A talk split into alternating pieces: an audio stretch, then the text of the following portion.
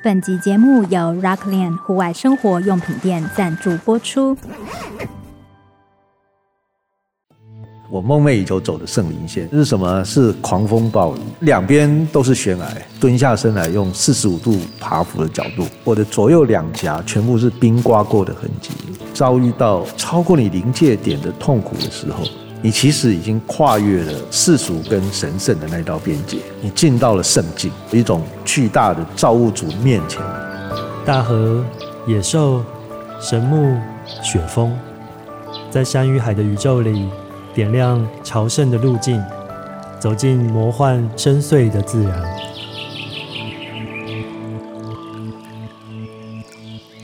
各位听众，大家好，欢迎收听由静好听制作播出的节目《朝圣：人与自然的相遇》。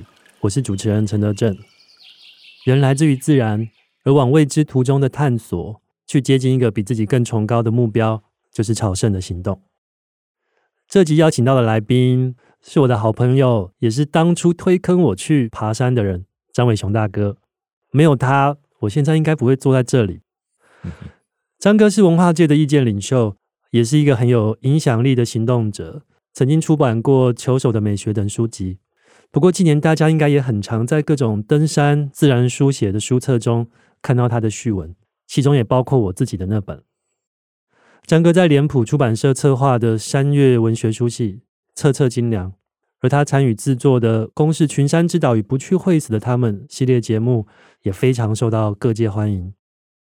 我跟他是二零一一年到日本参加富士音乐季认识的，然后二零一五年开始呢，一起攀登台湾的百岳。张哥的速度比较快，他已经在去年完百了。他的第一百座山布拉克桑山，我也有参加哦。其实呢，就在今天录音的恰好一个月之前。我们才一起登上雪山主峰，完成了难忘的圣棱线纵走。在我目前登过的百岳中，有超过一半都有詹哥参与。爬山过程除了看风景、吃行动粮、思索人生之外，我们都在做什么呢？其实跟大家一样，都在说话、聊天、打屁。我觉得我们平常私底下的聊天，有时候还挺精彩的。今天就把它公开，让大家也听看看吧。我们先请张哥跟各位听众打个招呼吧。哦，德正好，各位听众大家好。我记得你的父母好像都曾经在林务局工作，然后你说故事的时候会跟我们说，你以前小时候在林务局的阅览室啊，会读一些跟自然相关的书或者杂志。那当时的你是如何透过阅读来想象自然的？呃，我妈妈在林务局的一个林管处管理一个月报室啊，嗯，那时候几乎台湾所有的公务机关都有月报室。那后来长大，我才知道，其实这是一个政治控制的编组啦。蒋经国先生啊，那个时候他认为人们怎么看世界，怎么思考世界，然后怎么对应着世界做某一种特定的行动，是必须透过某一种教化体系来完成的。嗯，所以每一个公家单位里面，大家要阅读几乎相近的政令宣导的内容。那当然，这个月报室里面就充满了各式各样的反共文学嘛。嗯，那其实在我念小学的时候，能读的材料书籍非常的少。其实我们那种好奇心，在这些那么极限的阅读材料里面是没有办法满足的。那虽然月报室里面，我记得那时候至少都有四十份报纸啊，嗯，大概上万册的书，可是没什么好看的。这样，那时候最吸引我的就是突如其来的动态消息，譬如说。山难的新闻，嗯，那时候台湾有报禁，就有三大章，所以它占据了一个版的一半以上的篇幅，而且里面有画地图，还有任务编组、搜救。我那个看起来，我把它当成是一种小说情节在看，嗯，我现实世界里面完全看不到新鲜有趣的事物，看到的都是某一种压力感的来源。那我是在那边在登山的新闻里面看到了一种。不是人造的事情，是一种自发性的那种事物。后来长大，我现在回想，我会对那种 spontaneous 的这种东西，非常非常着迷。嗯、就是说，它不是人被控管下的产物，是人自发的行动。那像山难这种东西，当然不是人自己去找的嘛。嗯，所以它一定充满着那种非预期性，所以那个东西很吸引我。可是你在读这个非预期性里面，你慢慢看到了山的地理条件。后来我年纪变大的时候。那个地理条件反而成为吸引我的重点，所以我是一直在五六年级的时候第一次看到了 K2，嗯嗯，所以那个遥远的像月球般极地的地理条件，我小时候因为充满着各式各样的禁忌，你的想象力就飞到了那种遥远的地理疆域里面。这样的出神是我童年的一种解放啊。民生报刚创刊的时候，他们有一个记者张明龙，他跟着台湾最早的喜马拉雅探险队出去爬山，他后来写了一连串的记录，然后梅斯纳爬 K Two 的书也是他翻译的。那这个书 都是在我的月报室里面是有，没有人要看，只有我一个小孩子在看，就是林务局的月报室嘛。对对。所以，身为林务局子弟，你觉得这个出身或是这个渊源？它是否更加拉近了你跟大自然的距离？我父亲在我五岁的时候过世嘛，哈，所以我母亲后来就接了那个工作。我爸妈其实都是做办公桌的，嗯，但是他们有很多的长辈是在山里面的，他们会带我去山里面。我是记得啦，我第一次进到中横的古湾，在过去一个叫白冷的山里面，万事万物都跟我发出讯号。大家在山里面说：“对，万籁俱寂，没有声音。”那对我来讲是众声喧哗，就是草啊、鸟啊、植物，甚至一个石头、土壤，他们都会发出声响。所以我在那个空间里面，我其实那时候应该是六岁吧，我就被震慑到，我觉得我好像属于纯自然的这个体系里面。当然，后来你长大才知道，那个林区造林地其实是人造的自然，不是那种荒野的自然。但我就觉得。我应该就是永远被它吸引了。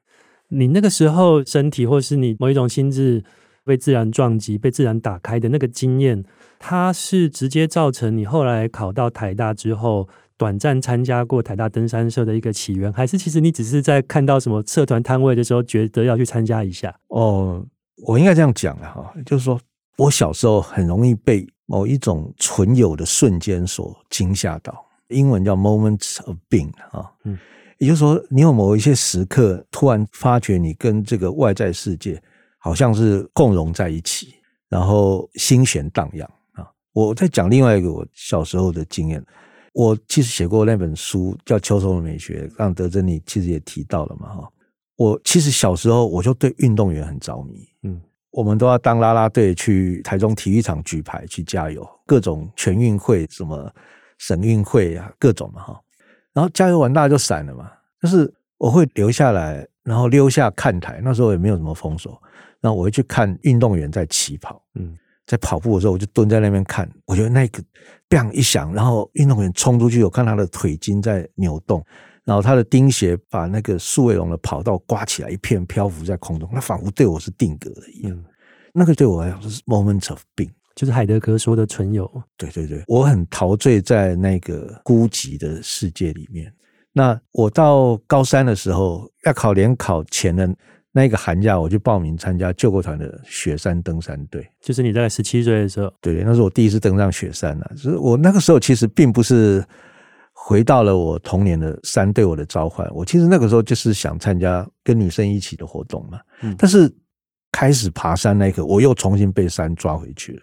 那这个直接造成了我念台大的时候就想要去参加登山社，然后因为上了雪山之后，我就去买了徐如林的《孤鹰行》孤鹰行来看啊。徐如林，我跟他有过一次照面，曾经有一次在颁奖典礼上的时候，矮矮小小的，可是非常非常厉害。所以这是我台大加入山社的两个因缘哈，一个是高三去参加了雪山。然后完全被这个三叉戟的山头，我的那个画面的是都还在我脑海里面啊。我经过那个离山前大概我们那时候五十五 K 的地方，你就可以看到现在的小剑山后面露出来的雪山主峰北灵角跟三六九零峰，它构成了一个三叉戟的那个造型。那个东西就像魔戒一样，这样的就吸引到我。所以我后来爬山的时候。我就非常非常想去雪山，它其实回到我的少年的第一个记忆，有这种情愫在里面。嗯，像我们今年去雪山，我应该是第九次登上雪山了哈。那它的那个抒情性对我来讲是远比玉山高很多很多，所以关于雪山的所有的文学，我也是着迷到不得了，包含郑愁予写的《浪子麻庆》啊，那也是非常非常感动我的。那个在徐如林的书中，他也有引用嘛？浪子麻庆有他，他还是对碰到了真的麻庆。对，那你进台大的时候，徐如林还在三社吗？还是他已经他已经毕业了？他已经毕业了。然后时间扩展二十几年，因为你后来去弄党外运动嘛，然后你就等于投入这个文化创意产业，在这个刀光剑影的文明社会中拼战，然后在人与人的这个竞技场这样闯荡哦。当然，这个私下我听你讲过很多中间的故事啦。可是你等于是在五十岁之后又重新开始进入山林。那有一个我觉得你应该也听过的中国艺评家叫陈丹青，嗯哼，他说过一句话，他说：“你看一幅画，重要的不是懂得，而是惊喜。惊喜是用不着道理的。”那我后来走进山里，我也发现说，那种惊喜往往都不是我们用理性去理解的，而是一种比较来自于身体的一种自发性的觉察。那你时隔这么多年，自己的身体可能在这个文明的摧残中有一些 decaying 的过程中，你当初如何一点一滴的重建自己的身体和自然的关系？其实它还蛮自然的哈，因为我在二零一二年我的工作生涯其实告差不多一个段落了。我其实在刚好十年前，对，因为我从大概一九九九年去创业做数位时代到二零一二年，其实也很长一段时间了哈。那我会觉得。跟人的相处其实是困难而艰辛的啦。他虽然有很多的快乐，但是他其实你碰到了非常多那种人造世界里面的那些想法或者是思维，你是觉得，不过我不能讲说是庸俗啦，但是你会觉得说，它与我的生命其实没有什么太大的滋润。比如说，我其实在二零一二年的时候，生命大量缺少阳光跟水分，所以我选择了一个可能比较多的地方，叫做冰岛。所以我跟我太太去了一趟冰岛，然后去到那里被自然完全的洗礼啊！也就是说，那是一个地表面积比台湾大三倍，但是全国总人口差不多等于大安区一区人口的地方，所以你看到的野放的羊比看到人还多的地方，那绝大多数的时间你是碰不到人的。自然的那个形体的量体规模都让你相形见绌，你渺小，你何止是渺小，你简直是微不足道。你根本就是一粒尘埃而已，相当于这个浩大的自然。比如说，它巨大的瀑布，它巨大的峡湾，它一望无际的苔原，冒着烟的火山，啊、这种完全震撼我了。我说我在那里，你发觉说，我宁愿在在自然里面，不要跟任何人交往，我自力营生，我都可以很享受的度完我的晚年。我生在那一刻，我真的有这样的感觉了。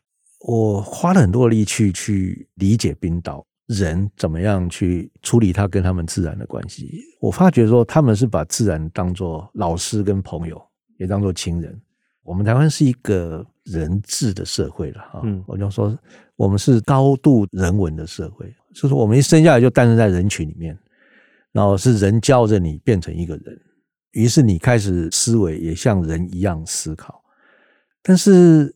你这样活久了之后，你就会发觉说，哇，其实人跟人大部分的时间是在争斗，在乎着非常非常微不足道的事情，比如说在乎着人跟人之间的排比啊啊，就是我的小孩是念哪里，你的小孩念哪里，这无聊到不行。所以我回到台湾来，我第二年又再带了小孩去，嗯，但是第一年是开车绕了冰岛一圈，第二年我就也是开车啦，但是我们决定用 hiking 的，就是开到某个点下来扎营。然后就嗨个三五天，然后再发营，再走下一个行程。接下来就是你所知道的故事，就是第三年，因为我在冰岛买了所有的装备，那回到台湾，我又觉得不行了，我还是要去不要有人的地方，所以就往高山去走。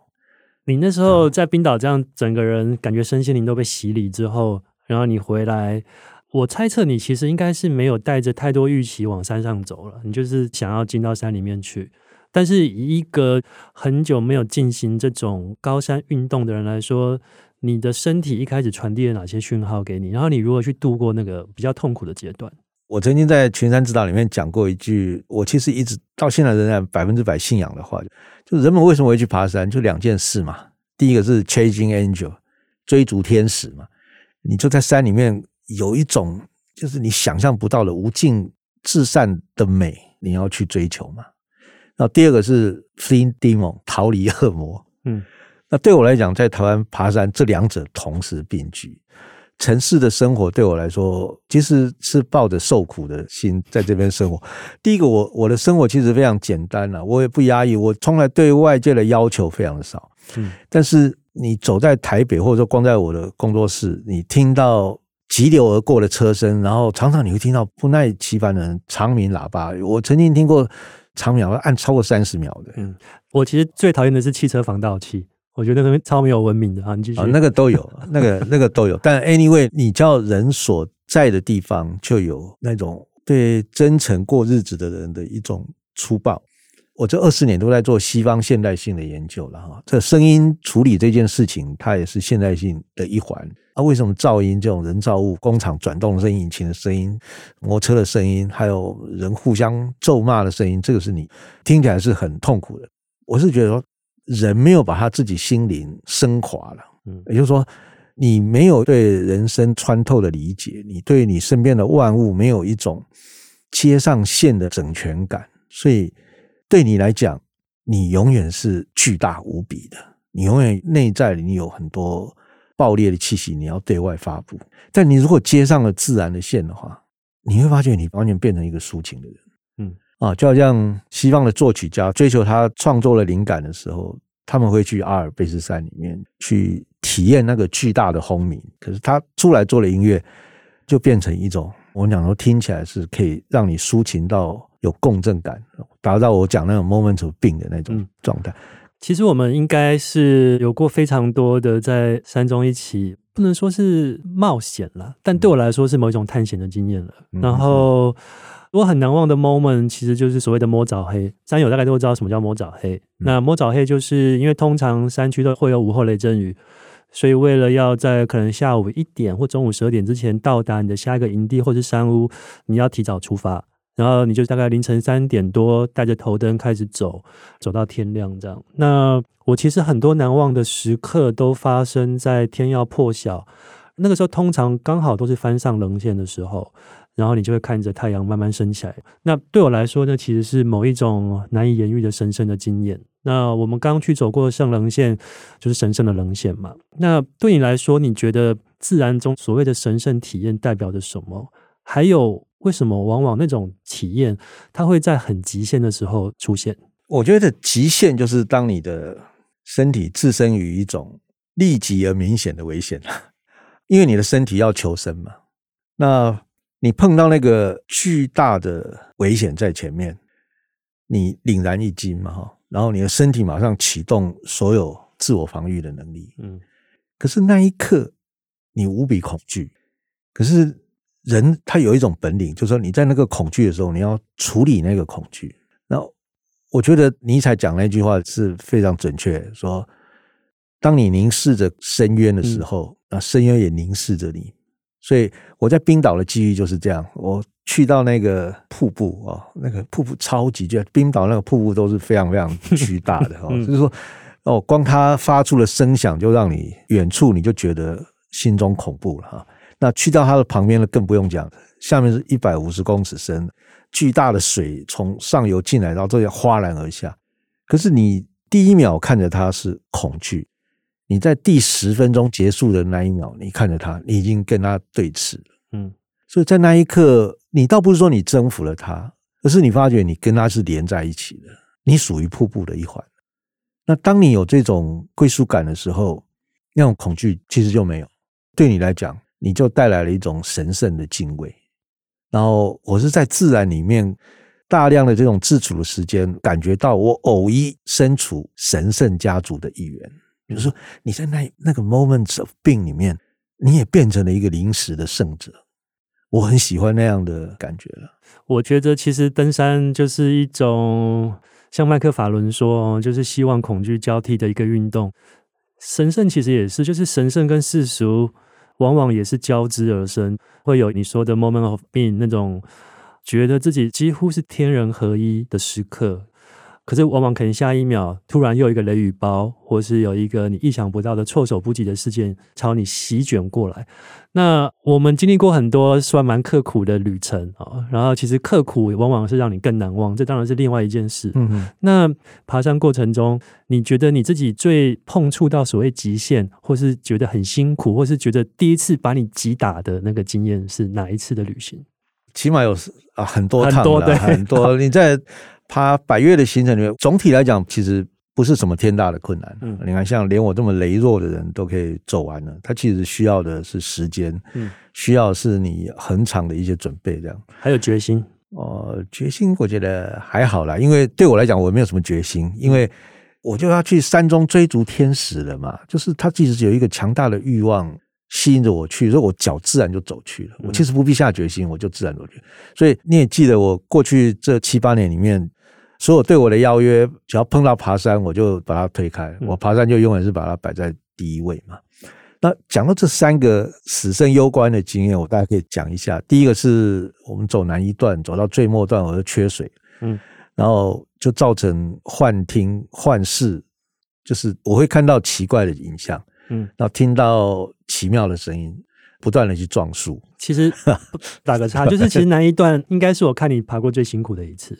我记得听你讲过，你缺水到几乎，因为我们都会分杯工装公粮嘛，然后你刚好背到的是青菜，生的青菜，然后你几乎缺水到你半夜想要去把青菜拿来啃了，是吗？对啊，因为青菜的茎上面还有水，嗯哦，这是第一个。后来当然我们的领队下切在那个西南山那里，嗯，石山前面下去找到水，那就拯救了嘛。那第二个是奇来东岭，就是我们的建筑群里面不断的转来转去，转到没天没日，然后最后碰到下雨，所以我的风雨衣里面那个烟雾起来，把我的眼镜遮晕了，所以我下切最终那个沿海林道的时候，就是不断的滑倒，嗯、我等于说是一路摔到越王亭前面的那个 那个吊桥的，所以我全身遍体鳞伤，哦我身上的这些所有的伤口现在都有印记。那绝大部分是在奇莱东岭所造成的，但这个都比不上我应该是第三十五座百岳吧，嗯，就是雪山北峰了。我们上个月才去过的，对，我们上个月去是太简单了。我第一次去是 啊、呃，就是我跟我的另外一个队友哈，我们决定去爬雪山北峰，然后顺便走北棱角回来。我们想看一下名闻遐迩的圣灵线。这个是在二零一六还是16啊？二零一六年就是哈，还是前面的百月，就我们决定水管路接凯恩特昆山的碎石坡走上去。那天我们早上三点起床，心里非常忐忑，因为外面下着雨。几月的时候？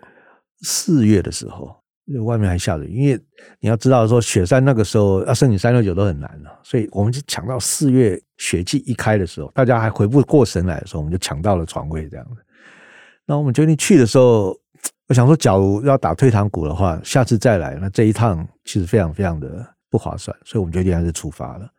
然后沿路走，走到碎石坡底下的时候，我的队友他高山症就发作，他一直在那沿路吐，他就说：“我可能上不去了啊，那你自己先走吧。”那我就爬上那个碎石坡，到凯兰特昆山北峰，就开始走那一段圣林线，我梦寐以求走的圣林线，要走到雪山北峰。嗯，可是。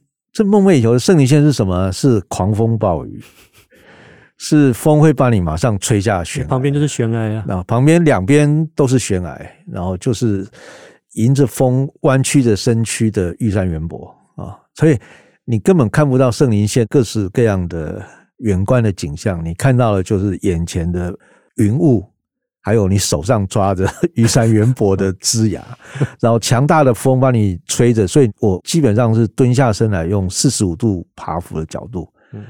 那小小一段路，你看我们这次走其实还蛮轻松的，但是我大概走了两个半小时才走到雪北山屋，然后走到雪北山屋哦，在里面赶快停下来用炉头烧了一壶水，把自己的身体暖和起来。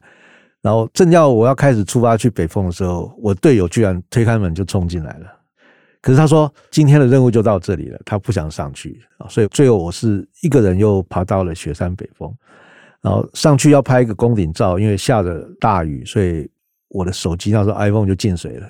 然后最后下山来，我的 iPhone 是烧掉了，所以这个代价。又花了一万多块去修这个手机，为了拯救回来那个宫顶照。嗯，但那个过程，我无时无刻不想到说，我是不是这一次就回不来了？因为那个狂风暴雨简直是，我脸上全部打的都是冰线，所以我后来下到三六九的时候，我的左右两颊全部是冰刮过的痕迹。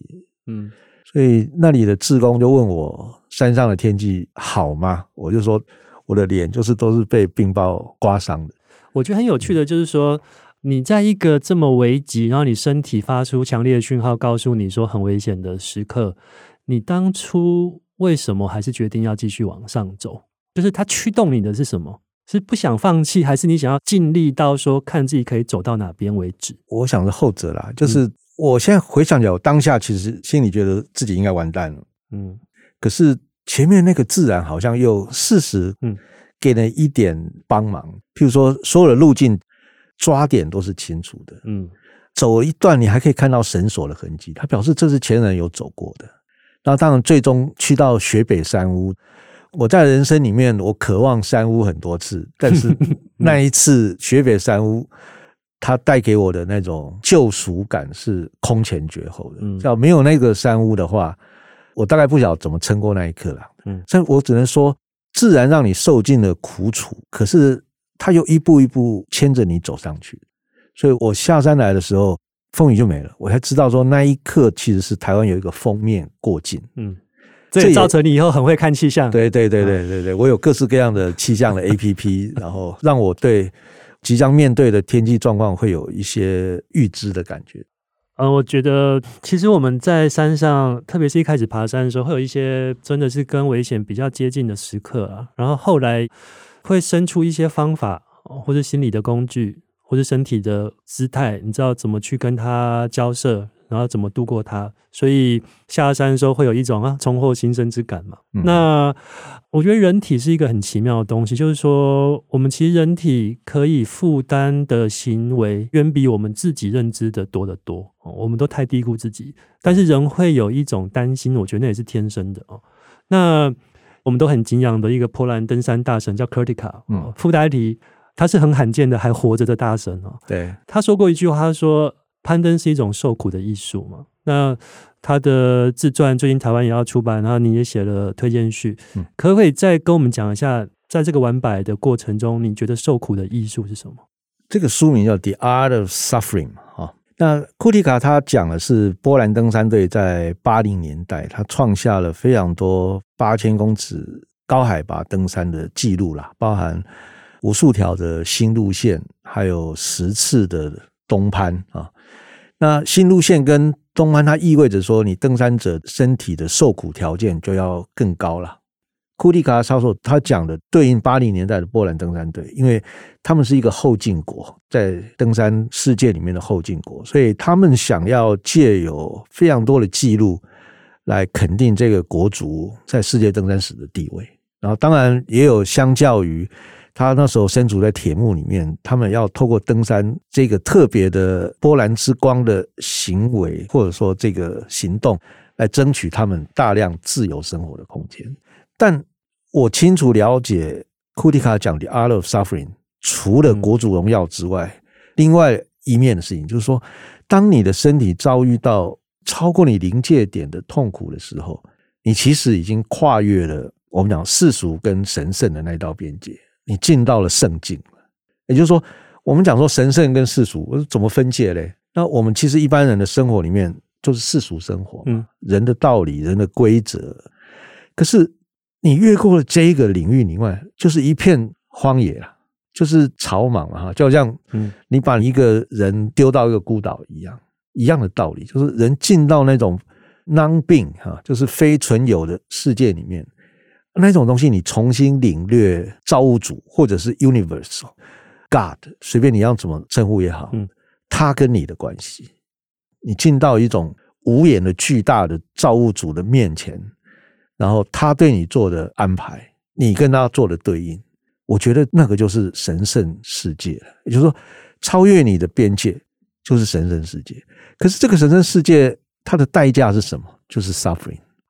其实对我来说，就是一种很直接而绝对的境界。然后你刚才讲代价讲的非常好，因为我们第一集跟阿果吕宗翰谈他今年在干城张家峰失忆的八千以上的这个 pass out 的经验，那个就是他的代价嘛。我觉得他现在手呃几乎是要切掉，但是后来保住了。那我们这个节目叫朝圣，然后这一题我一直是很想等你来好好问你哦，就是我们现在其实打开手机有各种 app。然后它可以带你细观世界上任何地方，甚至用 AR 的哦，用三 D、四 D 的方法，地图上已经很少有没有人去过的地点，当然还是有不多哦。那朝圣至于我们现代人，对于过往的，比如说中世纪的人，在概念上是不是不太一样的事情？进一步就是说呢，科技跟工具的演进和改良，是不是改变了朝圣对一个人的意义？我们讲朝圣这个人，像像英文那个 pilgrim 哈、嗯，就他们用在当年，在十八世纪，在、嗯、我们讲说，在西欧的现代性还没有掠夺到整个人类世界之前，嗯，他们是人跟超越性世界的一种追寻跟探问呐。然后这个追寻跟探问体现在这个人过程里面，他会获得某一种对人当为所事行为准则的建构跟履行。你透过对一个心中遥望神圣端点的追求，然后你去到了陌生世界。但是这个陌生世界这个旅程，它会被假想是这个神圣的造物主所施加于你身上学习的成果。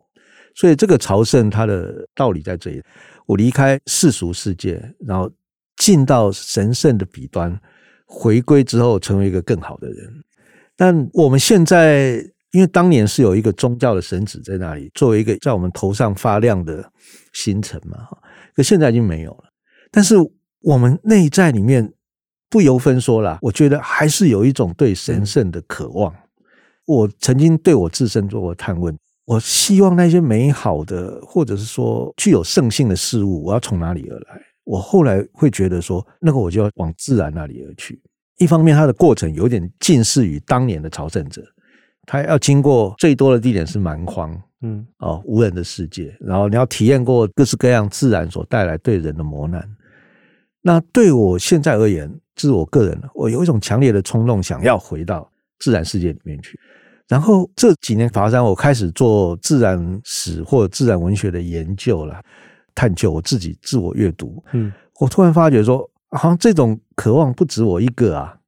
这种渴望现在是漫步在全世界的各式各样的胎动里面。那我后来读到 E.O. Wilson 哈，美国过世大人物级的博物学家威尔逊哈，他是研究蚂蚁的权威啊，他其实是达尔文演化论的一个非常深刻的研究者。然后他在一九八四年出过一本小说叫《Biophilia》，我们翻译中文叫做《轻生物性》。嗯，他研究人的演化，他也认为说。我们比较好的祖先赢过了我们比较不好的祖先，所以最终它变成了我们。然后他说，这个比较好的祖先跟比较不好的祖先，它的差异在哪里呢？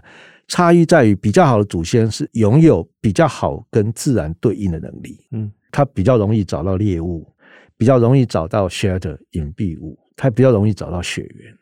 所以刚才那本书里面讲了很多的证据，就是说人会变成我们现在的我。是因为我们跟自然圆融的相处，但是这两三百年，人变成了一个室内的动物，人不再 outdoor 了嘛。可是这一两百年，我们就回避了自然对人施加的各式各样的风险跟威胁，然后我们也透过农业的科技的改良，让我们的食物能够获得确切而稳定的供给。可是我们内在里面，我们的基因跟我们的祖先是一样的，嗯，我们有一个想要回到自然身边的冲动，想要回到自然的前面。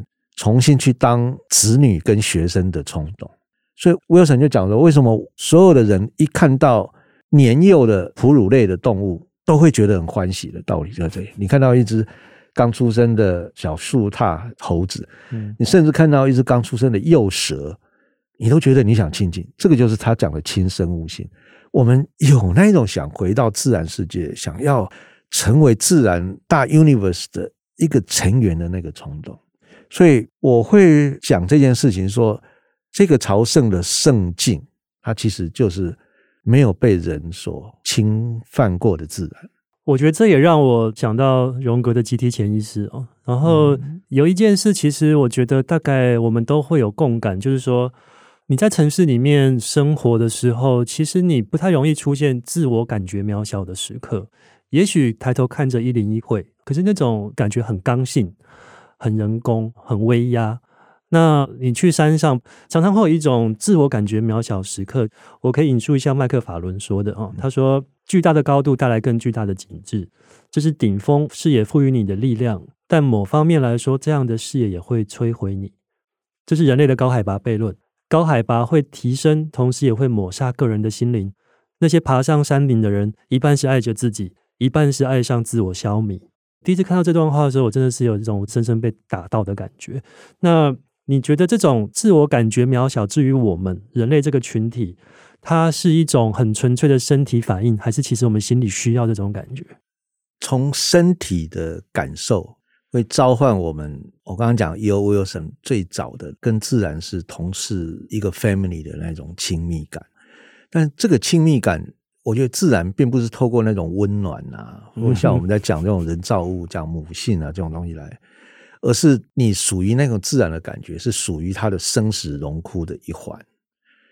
所以，更大的一个角度来想，你站在自然前面，会觉得自己的渺小，是因为自然不仅空间的量体是巨大，嗯，在空间背后它对应的时间呢，所以你短短的七八十年的生命，对应着自然里面可能上亿万年的时间，你突然有一种感觉，你当下其实生命应该专注的，只要做好一件事情，让你觉得意义非凡就好了。